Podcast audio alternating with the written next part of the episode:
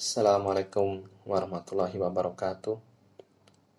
Oke, sekarang kita lanjutkan membaca risalah ringkas karya Tengku Muhammad Hasbiah Sidiki yang berjudul Dinamika dan Elastisitas Hukum Islam. Ini adalah bagian dua, ya. Dasar-dasar dinamika dan fakta-fakta elastisitas hukum Islam. Dasar-dasar dinamika. Dinamika hukum Islam terletak pada dasar-dasar atau soko guru yang menjadi dasar dan tiang pokok bagi hukum. Dasar-dasar dan pokok-pokok itulah yang menjadi sumbu bagi kekuatan, kelemahan, kemudahan, dan kesukaran dalam menerapkan hukum Islam. Tabiat manusia tidak menyukai beban yang membatasi kemerdekaannya. Senantiasa manusia memperhatikan beban hukum dengan sangat hati-hati. Manusia tidak bergerak mengikuti perintah, kecuali jika perintah-perintah itu dapat menawan hatinya. Mempunyai daya dinamika, syariat Islam dapat menarik manusia dengan amat cepat dan dapat manusia menerimanya dengan penuh ketetapan hati. Hal ini adalah karena Islam menghadapkan pembicaraannya kepada akal dan mendesak manusia bergerak dan berusaha serta memenuhi kehendak fitrah yang sejahtera. Sebagaimana hukum Islam menuju kepada toleransi, persamaan, kemerdekaan, menyuruh yang ma'ruf dan mencegah yang mungkar. Di antara sendi-sendi dinamika hukum Islam ialah A meniadakan kepicikan. Pengatur undang-undang Islam menetapkan hukum dengan senantiasa memperhatikan kemudahan dan menjauhkan kesukaran. Segala hukum Islam berada dalam keadaan dapat dilaksanakan oleh manusia. Benar-benar tak ada dalam dasar-dasar perundang-undangan Islam sesuatu yang sulit dilaksanakan dalam hukum Islam, tak ada kepicikan dan kesukaran yang tak dapat dipikul manusia yang harus menjalani tugas. Dalam pada itu, jika pada suatu ketika sebagian hukum untuk seseorang atau suatu ketika dirasa berat, maka diadakan hukum ruhsoh untuk menghindari kesukaran. Allah mensyariatkan puasa dengan membolehkan berbuka bagi para musafir bagi orang sakit, bagi wanita yang sedang hamil, dan yang sedang menyusui anak. Allah menetapkan untuk masa darurat hukum yang berlainan dari masa ke lapangan. Allah membolehkan ketika darurat yang tidak dibolehkan di masa ke lapangan. Meringankan hukum ada kala dengan menggugurkan hukum itu, seperti menggugurkan haji ketika perjalanan tidak aman. Seperti menggugurkan sembayang yang di ketika wanita sedang datang bulan. Dan bagi wanita yang baru bersalin, ada kala dengan mengurangi, seperti memendekkan sembayang dari empat rokaat kepada dua rokaat bagi musafir. Dan ada kala dengan jalan membolehkan sesuatu yang haram lantaran darurat, seperti kita meminum minuman keras untuk melepaskan sumbatan kerongkongan. Ada kala dengan menangguhkan waktu pelaksanaan, seperti puasa bagi orang yang sedang dalam safar atau sakit. B. Mensedikitkan tugas. Untuk memelihara dasar inilah, Al-Quran melarang para sahabat memajukan aneka pertanyaan kepada Rasul tentang hukum-hukum masalah yang belum ada hukumnya agar masalah-masalah itu nanti dapat dipetik hukumnya dari kaidah-kaidah umum. Lantaran itulah para sahabat tidak menyukai pertanyaan tentang sesuatu yang belum terjadi. C. Mensyariatkan hukum dengan berangsur-angsur.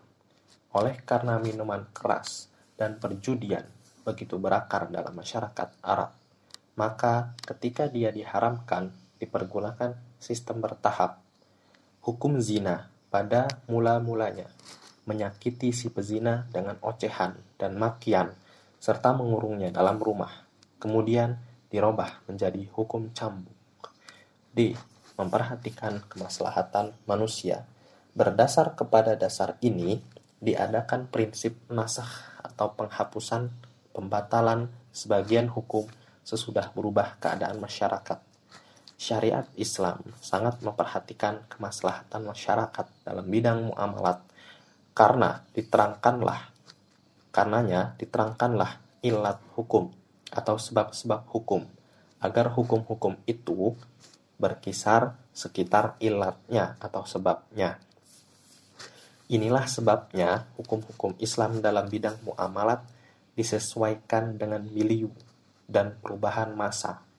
Oleh karena penyakit kawin sebentar, yakni nikah tahlil atau tahrish telah berkembang benar untuk mengatasi hukum talak tiga, maka perlulah kita kembali kepada keadaan talak di masa Rasul dan Abu Bakar. Umar menghilangkan bagian mu'alak dari bagian zakat. Umar bin Abdul Aziz menolak hadiah, padahal di masa Rasulullah para hakim menerimanya lantaran telah berubah keadaan. Inilah sebabnya Al-Quran tidak menerangkan secara terperinci hukum-hukum muamalah, jinayah, dan yang berpautan dengan itu. Mengenai hubungan antar negara, yaitu hukum-hukum yang berubah-ubah, Al-Quran hanya menetapkan kaidah-kaidah umum agar dapat digarap daripadanya hukum-hukum yang sesuai dengan zaman, asal tidak berlawanan dengan sesuatu dalil yang nyata. E. Mewujudkan keadilan yang merata. Manusia dalam pandangan syariat Islam sama, tidak berlebih kurang lantaran keturunan, kekayaan atau kedudukan atau kebangsaan.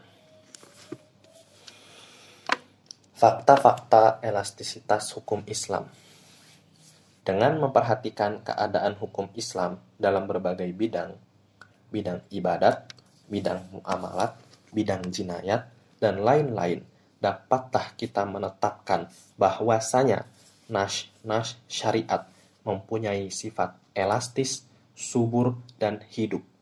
Segi-segi kesuburan dan elastisitas terdapat pada sumber-sumber syariat Islam, baik pada sumber yang merupakan nas maupun yang bukan merupakan nash.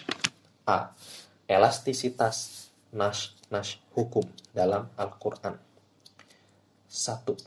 Nash-nash hukum dalam Al-Quran yang tidak banyak itu tidaklah semuanya dikemukakan dalam sesuatu bentuk. Dia dikemukakan dalam beberapa bentuk. A. Dalam bidang hukum ibadah dan hukum-hukum keluarga. Maka nas-nas hukum datang dengan sifat terperinci karena ibadat-ibadat dan yang dipautkan dengan ibadat tidak berubah dengan berubahnya milieu dan keadaan. B. Dalam bidang hukum amaliyah yang tidak berpautan dengan ibadah dan dengan yang dipautkan dengan ibadah. Seperti hukum-hukum perdata, ketatanegaraan, pidana, dan hukum-hukum dagang yang berbeda-beda lantaran berbeda-beda milieu dan berkembang lantaran berkembang kemaslahatan. Maka nas-nas hukum dalam Al-Quran hanya menerangkan hukum-hukum asasi dan prinsip-prinsip yang umum yang tidak berubah-ubah. Maka dalam bidang muamalah inilah kita harus dapat membuat fikih baru. Sekurang-kurangnya harus ada penampungan terhadap peristiwa-peristiwa yang baru. Dan untuk inilah ijtihad sangat diperlukan.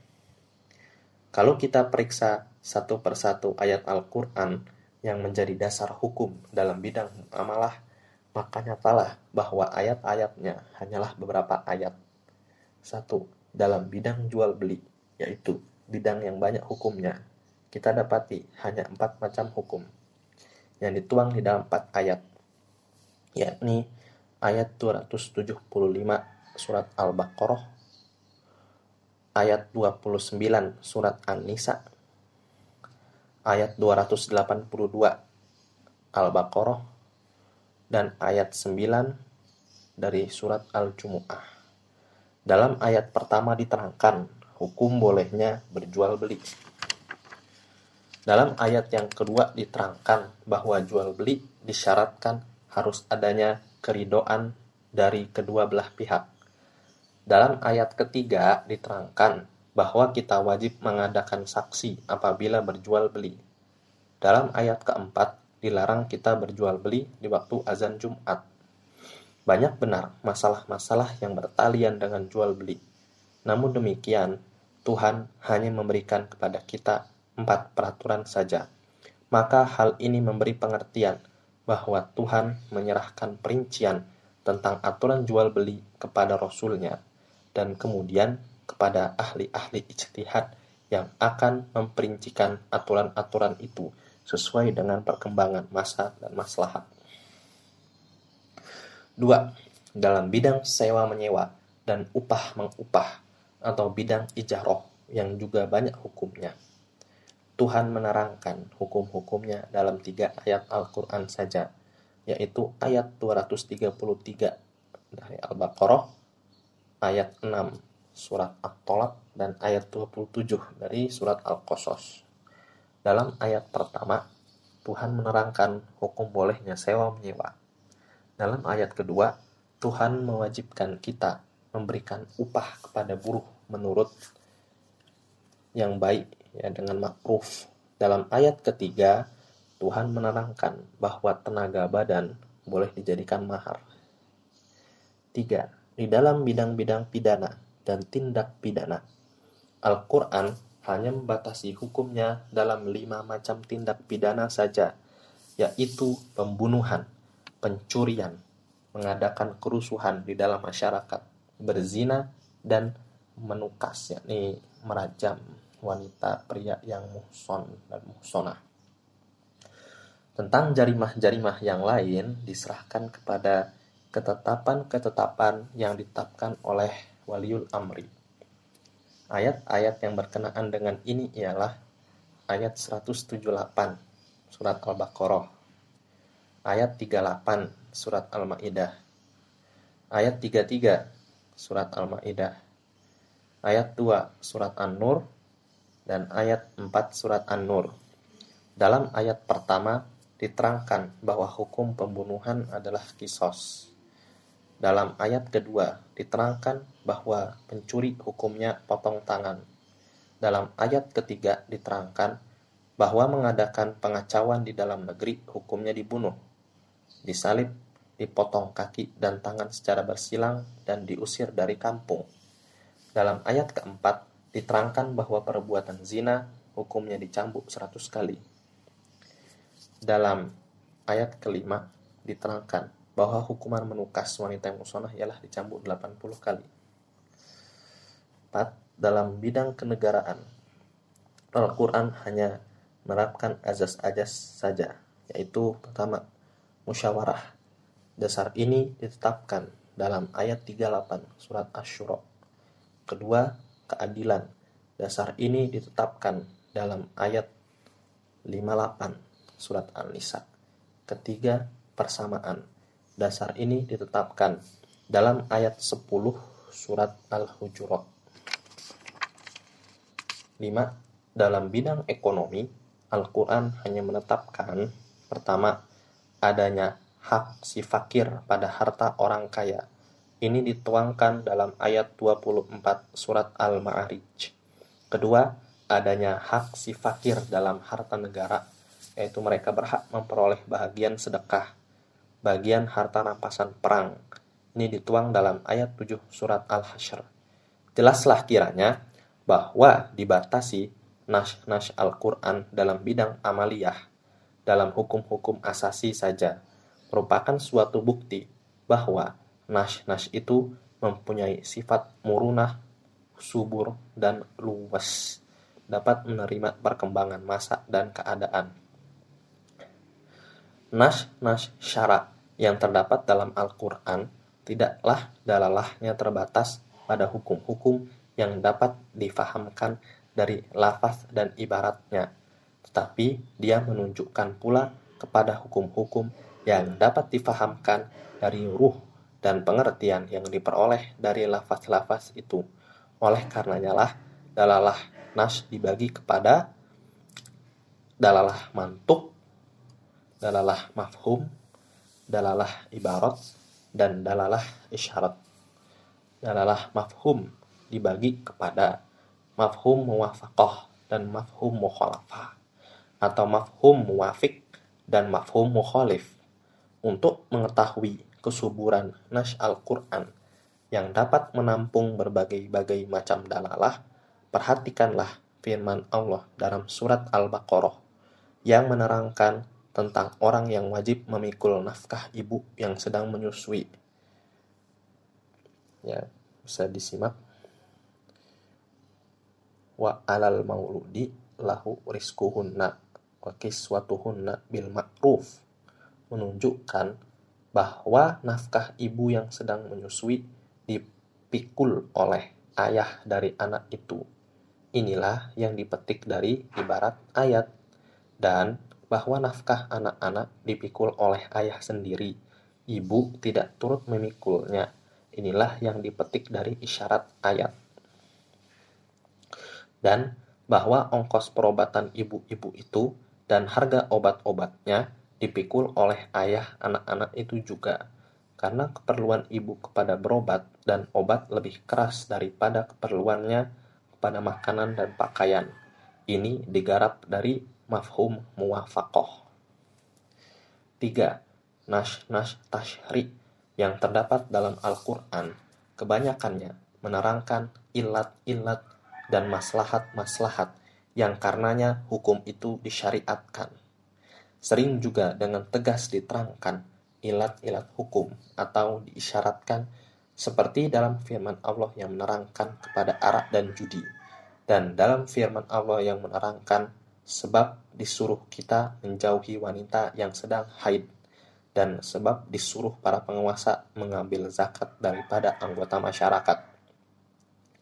Firman-firman Allah itu memberi petunjuk bahwa tidaklah disyariatkan bermacam hukum hanya untuk membebani para mukalaf saja. Hukum-hukum itu disyariatkan adalah untuk kemaslahatan manusia sendiri. Dan ayat-ayat ini memberi pengertian pula bahwa segala hukum Islam berkisar sekitar kemaslahatan manusia. Sebagaimana memberi petunjuk bahwa para mujtahid boleh mengkiaskan sesuatu yang tidak ada nash kepada yang ada nash kalau sudah terang persamaan ilat. Dengan demikian, para mujtahid dapat menetapkan hukum-hukum untuk peristiwa-peristiwa yang tidak ada nash dan menampakkan kesuburan nash dan dapat menjadi dasar untuk menetapkan hukum di segala masa. Nash Nash Tashri yang mensyariatkan hukum dalam bidang-bidang madaniyah, jidaiyah, jinaiyah, iktisodiyah, dusturiyah, disempurnakan pula dengan nas-nas yang menetapkan prinsip-prinsip umum dan kaidah-kaidah tasyri yang kuliah yang bersifat mencakupi. Di antara nas-nas tasri yang demikian ialah nas-nas yang menunjukkan kepada al aslu fil asyai al ibahah yaitu dasarnya ayat 29 surat Al-Baqarah, ayat 20 surat Luqman, ayat 31 surat Al-A'raf. Di antaranya pula ialah nas-nas yang menyuruh kita menyempurnakan janji dan memenuhi ikatan perjanjian yaitu ayat 1 surat Al-Maidah ayat 34 surat Al-Isra, ayat 29 surat Al-Hajj, dan ayat 58 surat An-Nisa. Maka daripada nas-nas tashri yang menetapkan prinsip-prinsip umum dan kaidah-kaidah kuliah yang dijadikan pedoman dalam tiap perundang-undangan, dari nas-nas tashri yang menetapkan hukum asasi dalam berbagai-bagai macam undang-undang amaliyah dan dari Al-Quran membatasi diri dalam menerangkan mana yang menjadi asas dalam tiap undang-undang dari berbagai-bagai macam dalalah nas yang menunjukkan kepada hukum dan dari membolehkan kias dalam hukum-hukum yang tidak ada nas. Nyatalah bahwa nas-nas Al-Quran bersifat elastis dan fleksibel, dan bahwa nas-nas Al-Quran merupakan koleksi tashri yang terdiri daripada dasar-dasar, prinsip-prinsip yang umum yang menuntun kita untuk mewujudkan keadilan setiap masa, serta tidak berlawanan dengan undang-undang yang adil. Demikianlah nas-nas tashri dalam Al-Quran. Elastisitas nas tashri dalam Al-Hadis Apabila kita memperhatikan nas-nas tashri dalam Al-Hadis, nyatalah bahwa Rasulullah tidak pernah mensyariatkan suatu hukum yang berlawanan dengan hukum Al-Quran dan tidak pernah pula menetapkan suatu prinsip atau mabda yang merusakkan prinsip yang telah ditetapkan oleh Al-Quran. Dan nyatalah pula bahwa hukum-hukum yang ditetapkan oleh Rasulullah tidaklah melampaui tiga bidang yang tersebut ini, yaitu takrir. Ya, ini mentakrirkan hukum yang telah disyariatkan oleh Al-Quran atau menetapkan sekali lagi. Kemudian tafsir, yakni menjelaskan hukum yang telah disyariatkan oleh Al-Quran. Kemudian tashri, yakni mengundangkan sesuatu hukum terhadap hal-hal yang tidak diberikan hukumnya oleh Al-Quran. Yang terakhir inilah yang harus kita perhatikan benar-benar dalam menerapkannya, yaitu apakah hukum yang diberikan oleh Rasulullah itu untuk umum, ataukah untuk masyarakat tertentu, atau adat-adat tertentu. Apabila tasyrik Rasulullah itu untuk umum, maka dia berlaku terus dan di mana saja. Sedang apabila ia khusus untuk masyarakat tertentu, seperti hanya untuk masyarakat Arab saja, dan untuk menghadapi adat-adat istiadat bangsa Arab saja, maka dia tidak berlaku untuk bangsa-bangsa yang lain dan adat yang lain. Inilah yang harus diperhatikan benar-benar agar dalam penerapannya tidak keliru. Sesuatu yang Rasulullah sunahkan untuk mentakrirkan apa yang Allah telah syariatkan dalam Al-Quran, maka sunnah Rasul itu adalah seperti apa yang Allah syariatkan dalam Al-Quran. Sesuatu yang Rasulullah sunahkan sebagai sesuatu hukum yang tidak ada dalam Al-Quran, maka disamakan dengan sesuatu yang Rasulullah sunahkan untuk menjelaskan maksud Al-Quran. Kalau ada korinah yang menetapkan bahwa dia itu suatu tasyrik yang memperhatikan keadaan masyarakat di zaman tasyrik, maka dia itu adalah tasyrik yang diterapkan kepada masyarakat yang demikian saja. Jika tidak ada korinah yang menetapkan demikian, maka dipandanglah suatu tasyrik yang umum.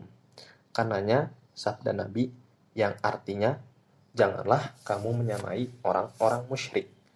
Peliharalah janggut dan guntinglah kumis. Menunjukkan bahwa tasyrik ini adalah mengingat pakaian orang musyrik di waktu itu menetapkan hukum ini. Jiwa perintahnya ialah keharusan kita melainkan keadaan dan sikap daripada keadaan sikap orang-orang, melainkan keadaan dan sikap daripada keadaan sikap-sikap orang musyrik.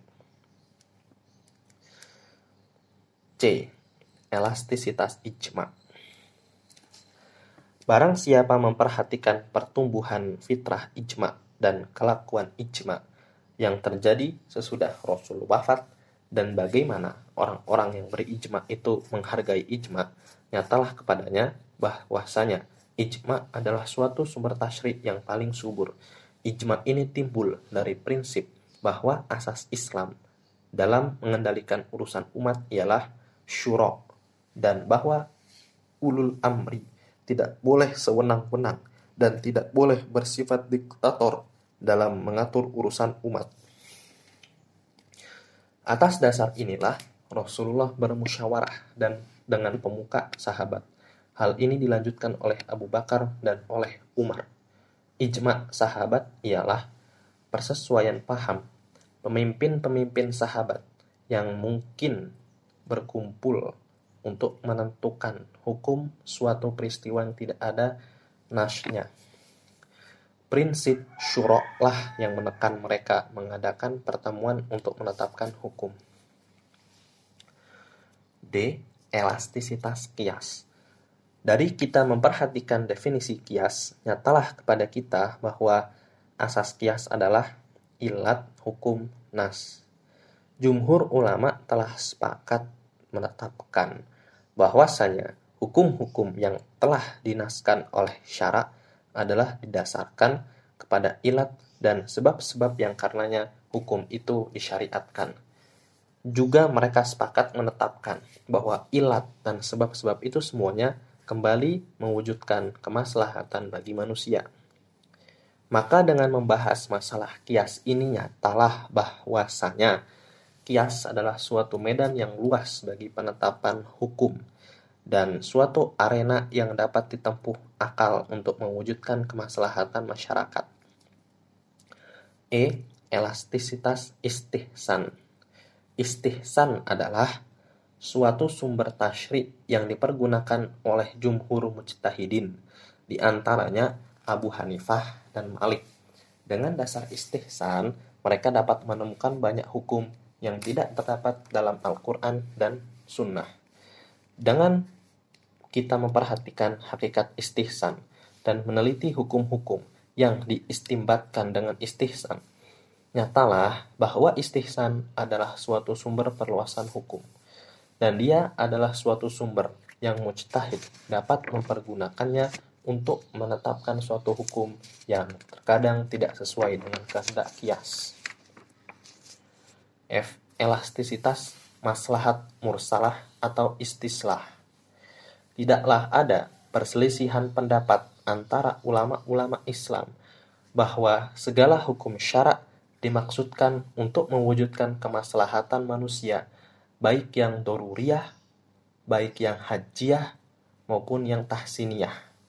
Dengan kita memperhatikan pendapat-pendapat ulama mengenai maslahat mursalah, nyatalah bahwa tak ada seorang pun yang mengatakan bahwa hukum syariat tidak dibina atas dasar maslahat. Maka kesimpulan yang dapat kita simpulkan dalam memperkatakan sumber-sumber tasyrik Islam ialah segala peristiwa yang ada nas dalam Al-Quran atau As-Sunnah ditetapkan padanya hukum-hukum nas itu. Segala peristiwa yang tidak ada nas dalam Al-Quran dan As-Sunnah dan telah ada ijma tentang hukumnya, hendaklah kita ikuti ijma itu. Segala kejadian yang tidak ada nas dan tidak ada ijma, hendaklah kita istimbatkan hukumnya. Ada kala dengan kias, ada kala dengan jalan menerapkan kaidah yang umum, dan dengan jalan istihsan. Segala peristiwa yang tidak ada nas, tidak ada ijma, tak dapat dilakukan padanya kias, dan tak dapat pula diterapkan kaidah umum, maka ditetapkanlah hukumnya dengan dasar maslahah mursalah. Segala peristiwa yang tidak ada nas, tidak ada ijma, tidak pula dapat diterapkan dengan jalan kias atau istihsan atau maslahat mursalah, maka hukumnya ialah ibadah mengingat kaidah. Hukum pokok dalam segala perkara ialah boleh atau al-aslu fil asyai al-ibahah. G. Prinsip mengubah hukum sesuai dengan perkembangan. Di samping prinsip uruf dan adat istiadat, yaitu prinsip yang menghasilkan daya elastisitas bagi hukum Islam. Ada lagi suatu prinsip, yaitu prinsip mengubah hukum sesuai dengan perkembangan masa, tempat, dan kebutuhan. Prinsip ini tidak berapa diperhatikan oleh ulama usul. Ibnu Khaldun berkata, keadaan alam, bangsa-bangsa di dunia, dan adat istiadat tidaklah terus-menerus kekal dalam satu bentuk. Dia berkembang menurut perkembangan masa dan pergantian keadaan. Hal ini mengenai manusia, waktu, dan tempat. Ibnul Qayyim pun telah menetapkan prinsip ini. Ibnul Qayyim berkata, fatwa haruslah berubah-ubah menurut perubahan masa, tempat, keadaan, nilai, dan kebiasaan. Prinsip ini yang dijelaskan oleh Montesquieu, seorang ahli sosiologi dan hukum, lebih dahulu telah diperhatikan oleh Ibnul Qayyim dan Ibnu Khaldun semenjak abad ke-14 Masehi, empat abad lebih dahulu daripada abad berkembang prinsip ini di dunia barat. Prinsip ini mengharuskan kita memperhatikan kemaslahatan masyarakat dan kemaslahatanlah yang menjadi dasar bagi hukum. Karenanya, Apabila hilang ilat atau berubah, hilanglah hukum. Banyak benar contoh-contoh yang dapat dikemukakan untuk prinsip ini. Kebanyakan mujtahid menerima prinsip ini. Hanyalah mereka berbeda pendapat tentang perubahan hukum yang telah ditunjuki oleh suatu nas yang nyata. Menurut penelitian yang telah dilakukan oleh para ahli, apabila sesuatu nas berpautan dengan urusan ibadat, maka nas itu tetap berjalan terus, tidak berubah, dan tidak dapat diganti-ganti. Apabila nas itu berpautan dengan urusan-urusan muamalat, maka yang diperhatikan dalam hal ini ialah pengertian-pengertian yang dimaksudkan daripada hukum dan ilat-ilatnya. Para ulama berbeda pendapat dalam merubah hukum yang telah ditetapkan nas. Ada yang menidak bolehkan dan ada yang membolehkan dalam sebagian keadaan. Jumhur ulama seperti Abu Hanifah, Asy-Syafi'i, Daud dan lain-lain tidak membolehkan. Dalam pada itu, kita dapat menemukan tokoh-tokoh hukum Islam, baik dari para khalifah maupun dari para fuqaha yang membolehkan kita merubah penafsiran nas atau merubah ijtihad lantaran telah berubah ilat atau lantaran telah berubah uruf atau lantaran darurat dan maslahat. Umar bin Khattab meniadakan bagian mu'alaf karena beliau berpendapat bahwa Nabi memberi bagian itu untuk menarik para mu'alaf kepada Islam lantaran iman mereka masih lemah atau buat menolak gangguan mereka atau karena mengingat kedudukan mereka. Oleh karena ilat itu telah tiada, maka Umar tidak memberikan lagi Umar memandang talak tiga yang diucapkan tiga kali dalam suatu majelis, walaupun di masa Nabi dan Abu Bakar, bahkan di permulaan masa Umar sendiri dipandang satu, Umar berbuat demikian supaya masyarakat tidak akan mengucapkan lagi tiga kali talak dalam satu majelis. Umar dalam hal ini menggunakan hukum siasah syariah, bukan merubah ketentuan hukum. Banyak peristiwa-peristiwa sebagai ini yang dilakukan oleh Umar sesuatu nas yang berdasarkan uruf dan adat, kemudian adat itu berubah, maka dalam menanggapi masalah ini, jumhur ulama berpendapat bahwa kita harus mengikuti nas walaupun adat telah berubah. Akan tetapi, Abu Yusuf berpendapat bahwa kita harus mengikuti adat yang baru itu. Dahulu, gandum dan syair, yaitu gandum Arab, termasuk makanan yang disukat sekarang menjadi makanan yang ditimbang. Maka apakah kita kembali kepada adat menyukat atau berpegang kepada adat menimbang? Atas dasar ini pula, sebagian ulama menetapkan awal bulan dengan hisap falaki. Karena dahulu kita diharuskan berpegang kepada ru'yah bil fi'li. Lantaran umat pada masa itu belum pandai menggunakan ilmu hisap atau astronomi. Bahkan ada ulama yang mengharuskan kita menggunakan ilmu hisap saja. Oke, untuk bagian 2 ini selesai. Nanti kita lanjutkan di bagian 3. Salam.